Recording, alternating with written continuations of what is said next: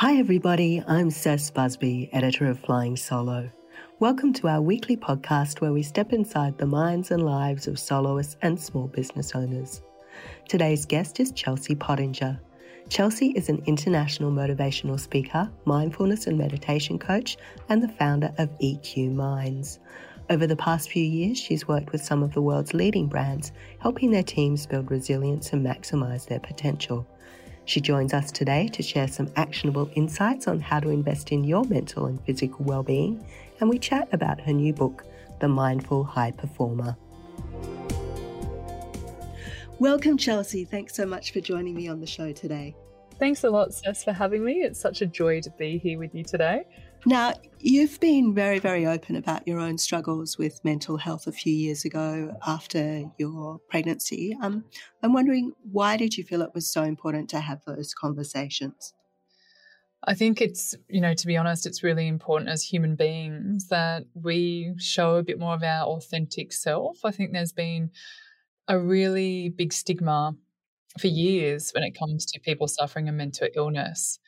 And I find it fascinating because we don't stigmatize really much else. You know, we don't shame people if they're taking medication for, say, their asthma flares up or they are taking insulin for diabetes. But for some reason, with a mental illness, one, people don't talk about it. And two, I feel like there's a really big stigma as well around that medication piece. And I thought, wow, if I could share my story and it helps one person open up where they're brave enough to go and ask for help from their doctor or psychologist or get themselves to safety, then that would be amazing, right? Like imagine that impact that that would have if just it helped one person get them to safety. So I hope it's doing that. I really hope it's helping, you know, break that stigma and own that conversation around mental illness and it's helping more people out there to go and get themselves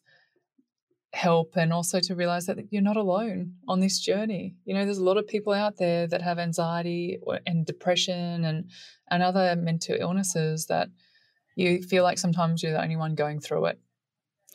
Yeah, it is really interesting because also there can be a, a denial, and I don't know whether that's because of the the element of stigma that is associated with um, uh, mental health struggles or whether it's just people just um, want to keep going, you know.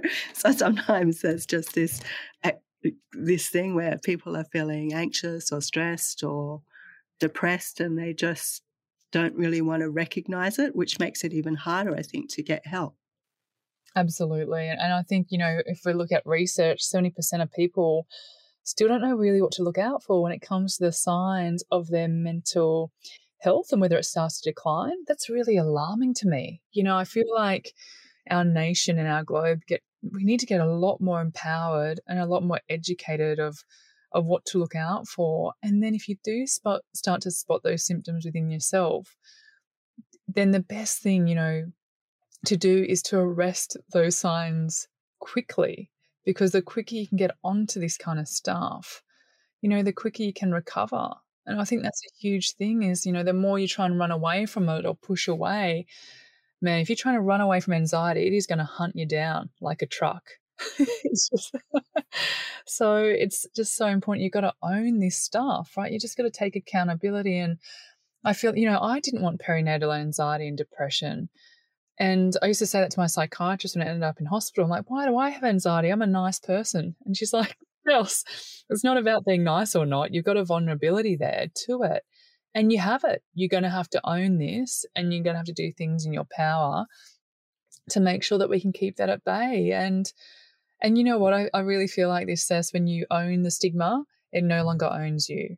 You know, it's just part of the uh, the tapestry of your life, and it kind of loses the power uh, and you're back in control. So, what are some signs then? Because you you spoke about we don't often always recognize the signs. What are some things we should be looking out for that might be saying, actually, we're on the verge of burnout, or you know, that's not just having a sleep in, that's depression. yeah, that's that's a really really good question, and and to be honest, it's going to be different for different people in terms of you know what they spot within themselves and so it's really being aware of kind of what that looks like for you. So I'll, I'll walk, I'll talk you through just a couple of really, um, to me, like ones that should be well known and we need to be kind of on the lookout for. So we usually say, and, and this is from OK, the resources, and also Beyond Blue and Black Dog Institute have got fantastic resources out there too. But when we're looking for signs of mental ill health or it starts to decline, things like what are you saying or what are people saying to you? You know, are you, are you feeling confused? Are you unable to switch off? Like in this kind of hyper productivity mode? Are you concerned that you're a burden to others? Are you feeling this full sense of loneliness? Are you lacking self esteem? And then you know what what are you doing? Like your actions? Are you having mood swings? Or are you withdrawing from people or canceling plans? Or are you becoming less interested in your appearance? Or is there a change in some kind of sleep sleep pattern of yours?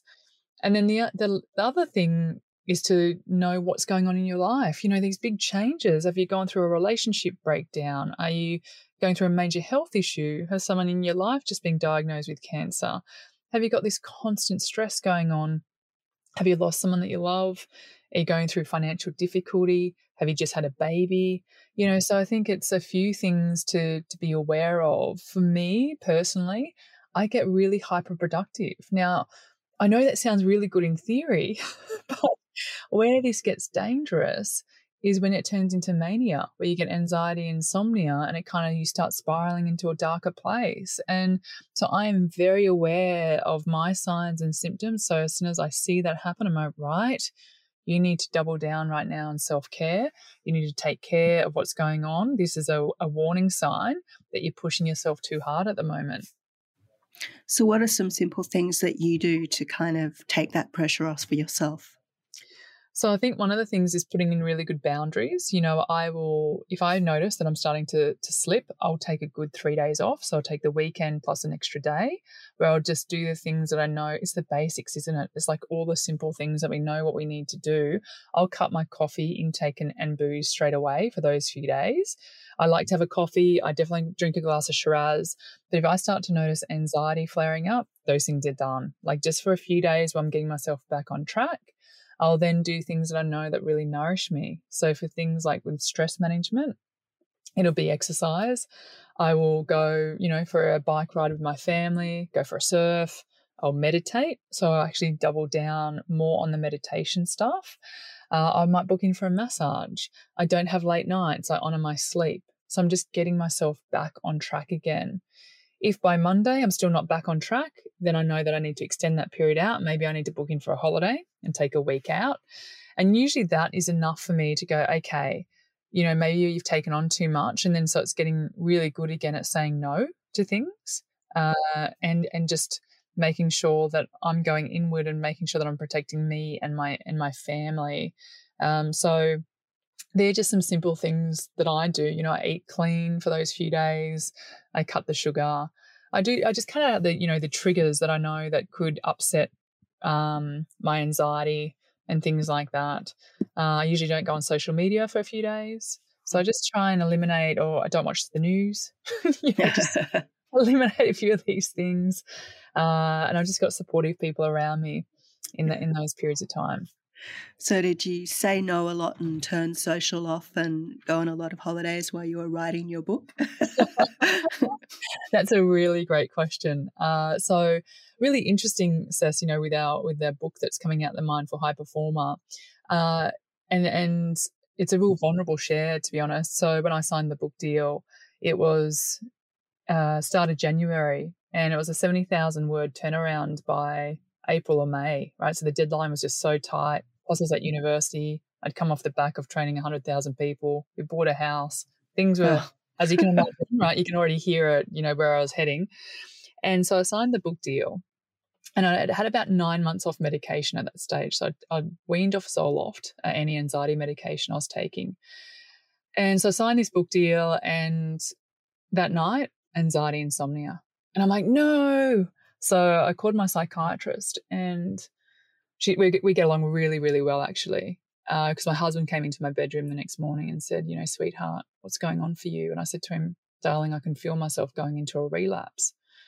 And I was crying, and he's just put his arms around me and he's like, honey, it's going to be okay. We've been here before. We know exactly what to do. And so we, we called the psychiatrist and she's like, What have you done? and I said, Oh, I've effed myself. I've signed this book deal. And she's like, Well, congratulations. But how, how, what's the turnaround time? And I told her.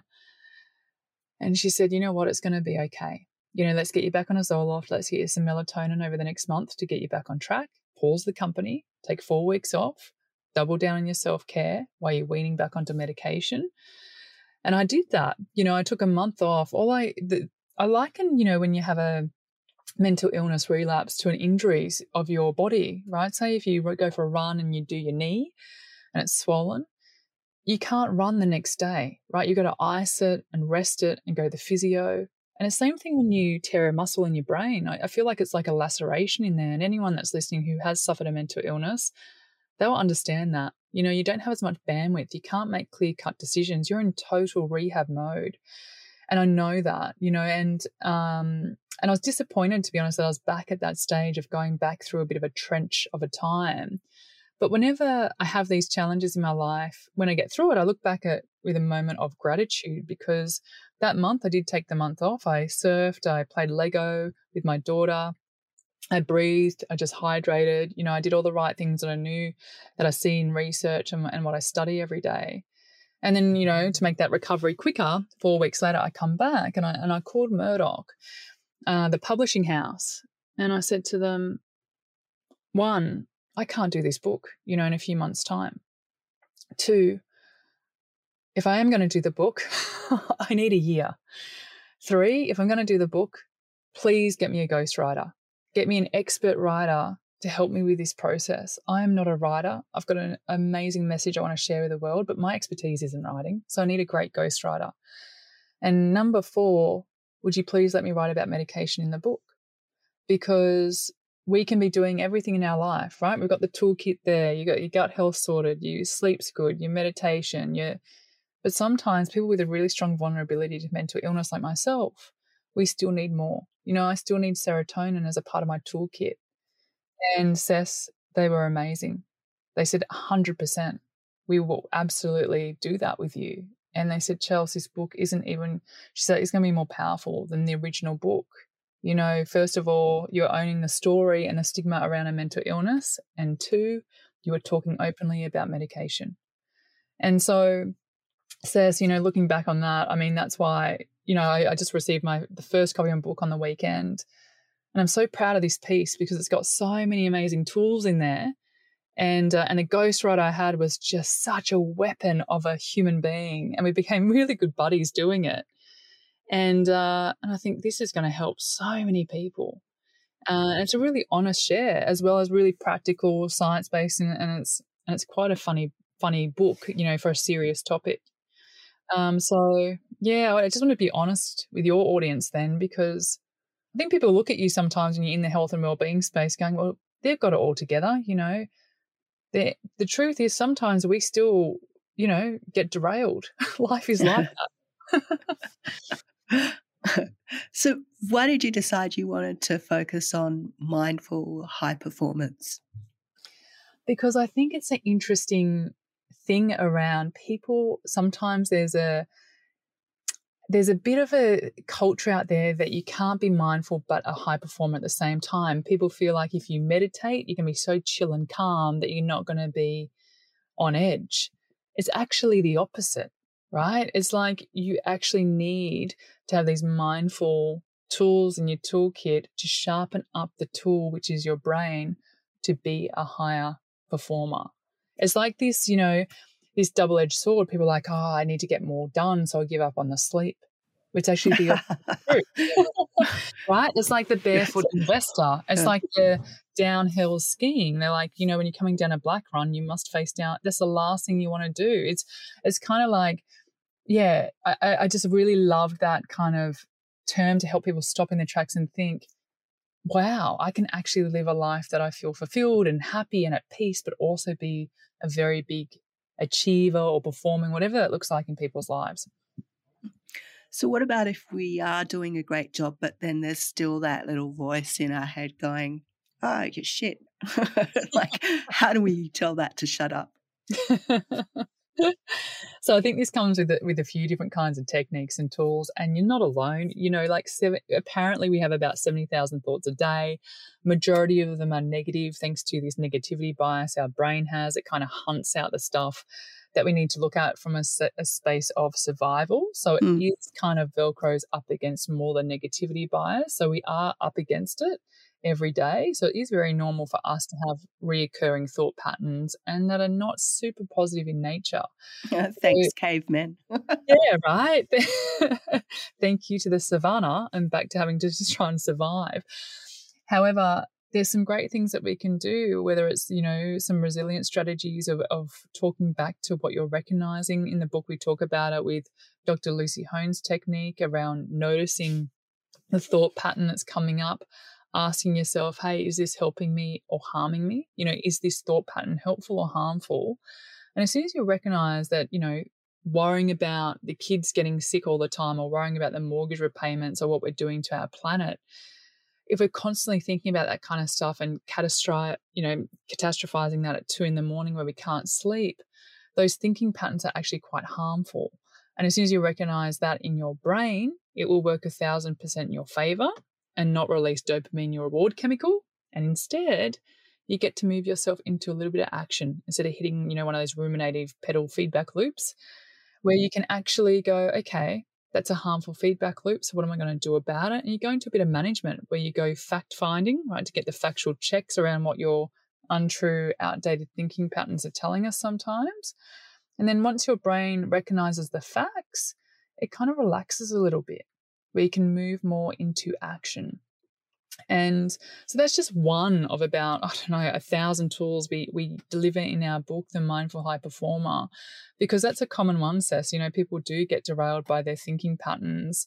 Uh, a couple of others where we teach people how to practice mindfulness where you are in the moment and what to do if you do notice a thought popping up. You know, even the practice and training around meditation helps strengthen uh, parts of your brain and then also makes our amygdala less reactive. So then, which kind of blows your mind, right? In terms of if our amygdala, our stress and anxiety center is less reactive, it means that we are less quick to rise to anger or less reactive to the current situation, or we're more in the moment, we're less anxious, we're less stressed. So, one, you're not alone. Two, there's plenty of tools and techniques to help you in the book. Three, if it's deeper than that, and this is what I always say to people, there's so many practical things that we can do. But if you're noticing for a few weeks that you are almost not functioning, you know, you can't get out of your house because your worry or your anxiety is so severe, it is so important you go and speak to an expert. You go and speak to, you know, your doctor and psychologist and and get some really deeper tools for yourself because we want you to have a fulfilled and happy life. And I want this conversation to be as normal as going to get yourself a personal trainer, right? In terms of, you know, it's okay to have experts in the space. You need them around. I've got a great team. Like I've got a great doctor, a great integrative doctor, a great psychologist, a great psychiatrist. I mean, I have everyone around me all the time um, to help navigate through this life. What about uh, the opposite of that? If if you're one of those, like I think there's a place for optimism I'm a fairly optimistic person, but what about if you're one of those eternally positive people who always thinks everything's going to be okay? Is that almost as bad as as oh, woe is me, everything's terrible? That's it's a really interesting one actually, and I think you know it's it's fantastic to tap into positive energy and have an optimistic outlook. However, you know we can't positive poly our whole life all the time, and it's it's okay, right, to feel angry and sad when you experience a setback or some adversity in your life. And, you know, a lot of researchers talk about, Brene Brown's one of them, talks a lot about toxic positivity and the way sometimes the Instagram culture has put pressure on us to kind of push our negative feelings away and just kind of meditate, yoga or red sauna our, problems away. Um, the truth is, you know, without negative feelings, we would not have positive ones. And that's what makes us human. And, you know, we, we do definitely have strategies there to help people foster a growth mindset in that, in the, in the book. And that's that just means taking those feelings and then opting to be responsible with, with our emotions. And negative emotions are very normal. They're very healthy and they often have actually benefits for us. But when we are approaching, say, a setback or a challenge or adversity with a wider emotional vocab, and eventually finding the confidence to choose a growth mindset action, that's what kind of breeds the resilience. And and every time someone will do that, their capacity for resilience will get stronger and stronger, just like a muscle. But yes, it is important that you know this good vibes only that actually does not exist. it is really it's okay, all right, to have a crap day. In fact, it's inevitable if you're living a balanced life. Yeah. Um, it was interesting you just mentioned resilience as well. And I think for a lot of business owners, the pandemic has put a lot of pressure, but also um, helped business owners be more resilient and more agile. But still, I think there is this big juggle. People are wearing even more hats than they had to before. And it's not just the business owners, it's the employees as well. So, what are some steps that you think people can take to still be um, productive and keep up with that kind of increased pressure of their work, but be more perhaps mindful about it so that they're taking better care of themselves? Yeah, that's a that's a really really great question, and you're right. You know, with this whole resilience and resilience is a bit of a bit of a hot topic, isn't it? You know, we we get asked. That's probably one of the key things we get asked all the time in our corporate workshops and our keynotes around grit and resilience is one of the key things that people come to us for. And again, there's there's ways that we can train that muscle up. Resilience is a great thing because we can actually give people practical tools and tips to build that those kinds of things up. Uh, and so, one one thing, you know, in psychology, and these are all great techniques to bolster mental health and, and give us a leg up, right, in, in kind of performance. One of them is that comes to mind is a topic called self efficacy and it's this sort of social learning concept by by a gentleman called Dr. Albert Bandura. So he's the psychologist and academic that came up with this. But essentially, what self efficacy is, and we've gone through COVID, we've been through some really tough times. Like where I live down the south coast, we had bushfires followed by the COVID chaser and then floods, right? So we've had our community is as, as resilient as we can be. And it's the biblical God's wrath raining down. and one of the things that I love about self efficacy is it's the judgment that we have about ourselves and our ability to perform well, right, in a particular area, or our ability to kind of bounce forward. And it's this perception that we have about ourselves and what we believe we can or can't do. And what we see at uni is that people with high self efficacy, they're going to exert more effort and persist for longer in the face of difficulties. So if you're thinking from a corporation business point of view, this is what we want for our employees, right? We're going to be facing change all the time. If there's parents that are listening or aunties and uncles and you've got a future generation child around you, this is what we want for our younger generation is that when insurmountable barriers pop up, they're able to surpass that and they're capable, you know, they're really confident in their capabilities, their approach, their challenges, and they look at these things as to be mastered rather than something to be avoided.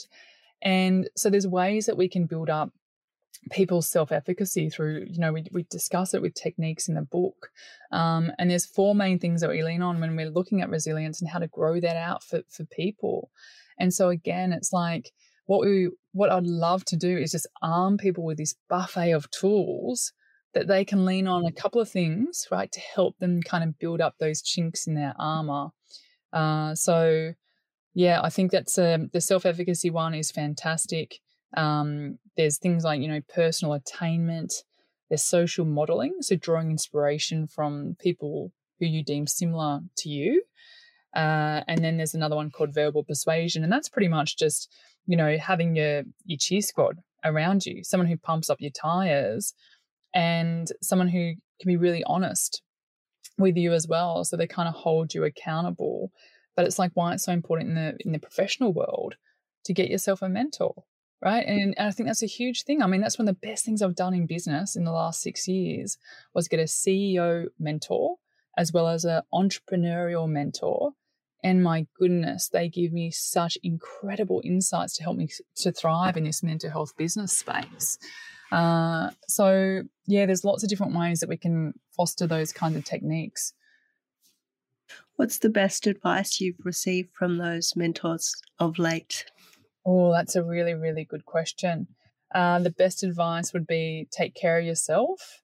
If you fall down, it don't just doesn't just impact you; it directly impacts the people you love, and it's going to impact your company. You're going to have to close it down. So, one, invest in a really good calendar system, and two, the first calendar entry I want you to make is you every day. I want you to book in time when you're going to do your physical activity, when you're going to do your mental health breaks.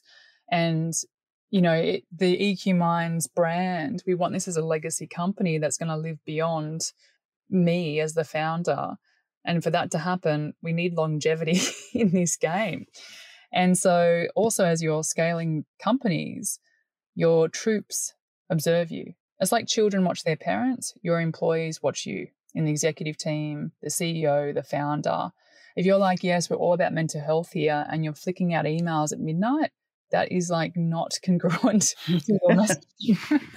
so that would be the, that would be. I mean, they've taught me so much, and I'm so grateful to both of them. But that was a that's one that I think is important for all of us that's listening. Is that that whole thing around, you know, if you feel like it's a selfish act that you're looking after yourself, one of the best things my psychiatrist ever said to me was, Chels, if you don't look after you, who suffers? And I'm like, me. And she's like, yes. And who else? And I said, well, my daughter Clara. And she's like, she doesn't deserve a burnt out, anxious, stressed mum at the end of the day. And I'm like, you're right.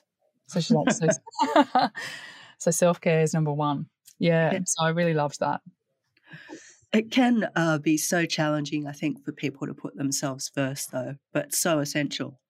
So I mean, it's that, you know, put the oxygen mask on first scenario.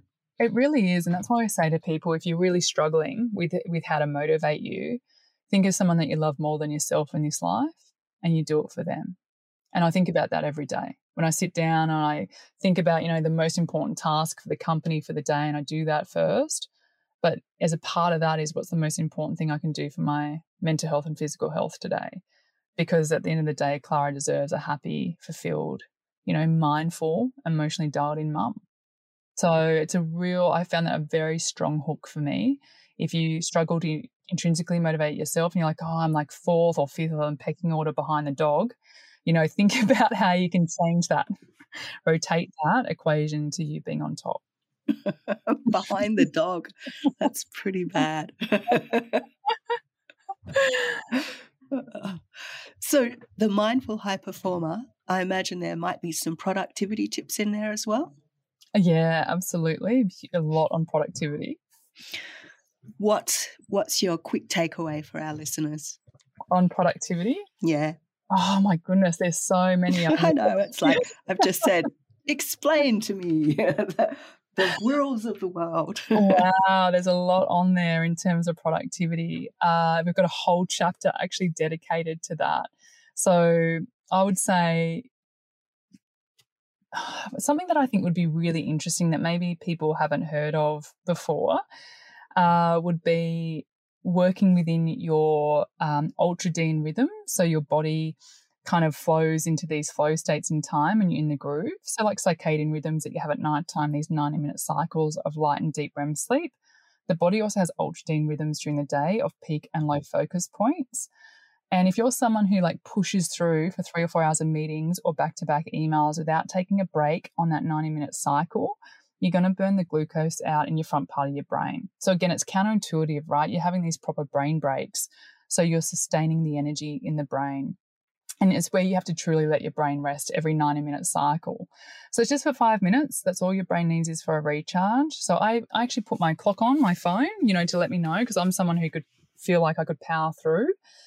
And so it's just, you know, I take a break. Technology free is the key. So I'd go for a five minute, you know, brain break. It could be, you know, you just go and have yourself a coffee or you go for a walk outside, you make a snack in the kitchen, do a meditation, you listen to a song while you vacuum a room if you're working from home. And so, you know, it's that whole thing around setting this clear objective in the day and, and kind of mapping that out for that 90 minute cycle. And then when I'm in a deep flow state like that, I'll eliminate all the distractions, you know, things like putting my phone on air flight mode and out of office or unavailable on my calendar.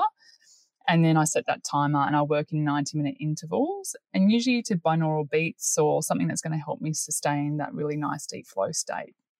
So that would be something that I would, yeah, get people to try out um, 90 minute flows during the day and see how you feel at the end of the day. Just check in science. We always say, you know, n equals one. Like you are the best subject matter. Knowledge is powerful, but only if you do something with it, right? So if you try this, say, ultradian rhythm for a 90 minute cycle, see how you feel at the end of the day when you're taking these proper brain breaks throughout the day. Hmm. And what if it's not working for you? if it's not working for you in terms of your energy, then yeah. I would try something a bit different. I'd try a Pomodoro technique, which is 25 minutes on, five minutes off. That's usually for shorter, sharper bursts of energy. So maybe you're pushing it too hard for the 90 minutes. So I, I, would, I would try 25 minute on, five minute off and see if that makes a bigger difference instead. If you're still at the end of the day and you're gassing out, then I would say maybe it's time to have, you know, a, a longer weekend and go back to simplifying everything because uh, you could be falling down into a little bit of burnout. And before you spiral too far, you know, take those three days to recover and, and catch it early, catch the burnout early before you kind of, you know, end up having to take a week or a month off because you become unwell. Mm. Is simplification just the key to it all? I think so. Look, I think that's one of the keys of my happiness, to be honest, is just simplifying my life back.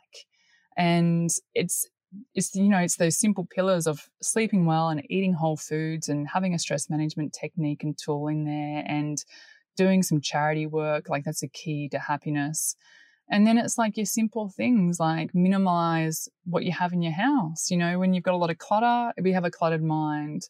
Uh, so I think simplifying everything back, have quality friends around you, not necessarily quantity. So simplifying that back.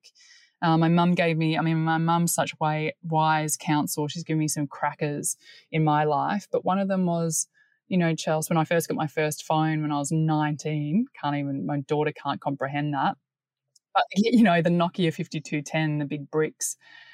And mum said, darling, every September, I want you to spring clean your wardrobe. So have a capsule wardrobe, keep 50 things, have really high quality, and just have a very minimalized wardrobe. And two, spring clean your mobile phone. So anything that is toxic, if you feel like you're walking out of somewhere and you feel like there's a knife in your back, those kind of people are now gone. Just delete their number. And I'm like, Mom, that is so not nice. And she's like, Yeah, but it's going to be vital for your well being. And she was so spot on because I haven't had to spring clean my phone for about 15 years. And my tribe of human beings around me are just exceptional people. And, but again, that's simplifying my whole life. And it's like that whole emotional contagions are very real. Like we talk about that in the book, you know, in terms of there's a guy there called Nicholas Christakis, and his research has been amazing around our moods are contagious. So again, it's not t- saying, you know, good vibes only, you can only turn up happy every day.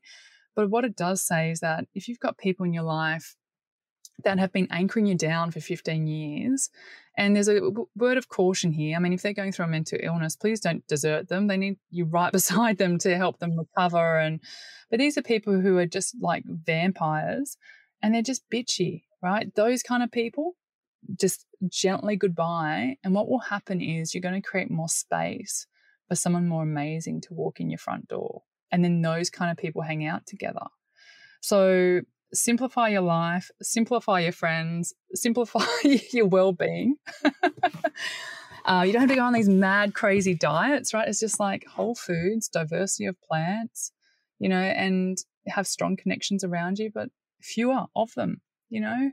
Uh, which is a beautiful thing, I think, Cec, of aging as well, right? Like when you get to my age, I'm, I'm 40 now, it's all about quality of people that you hang out with, right? It's not about quantity of numbers of followers. It's like you, are so happy in your own skin. I, I think aging is a beautiful thing. I think that's a part of the wisdom that comes with as you get older. It's, it's really lovely. You're, you're content, you're happy in your own skin, you choose those people really wisely who you spend time with. That's super sound advice. I'm so glad that I've had you on the show today. Thank you so much for everything you've told our listeners. I think it's been so valuable. Now, would you like to give a plug to the book because it will be coming out very soon? Oh, thank you, Cec. That means the world to us. Yeah, it's, it's called the Mindful High Performer. It's available for pre order sales at the moment. Uh, it comes out the 31st of May. You can get it wherever you get all your books from. And I always think this if this just helps one person, maybe it's a rural mum in Dubbo that picks up the book who doesn't get access to, you know, the things that we teach the big corporate world and they learn one thing about that that then helps them and, and their child or their niece.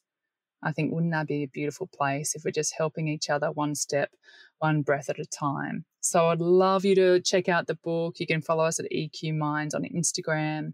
We do a lot of mental health tips and tools up there every day. And from my grateful heart to yours, sis, thank you so much for turning the volume up on mental health and performance. We are so grateful here. Uh, thank you so much.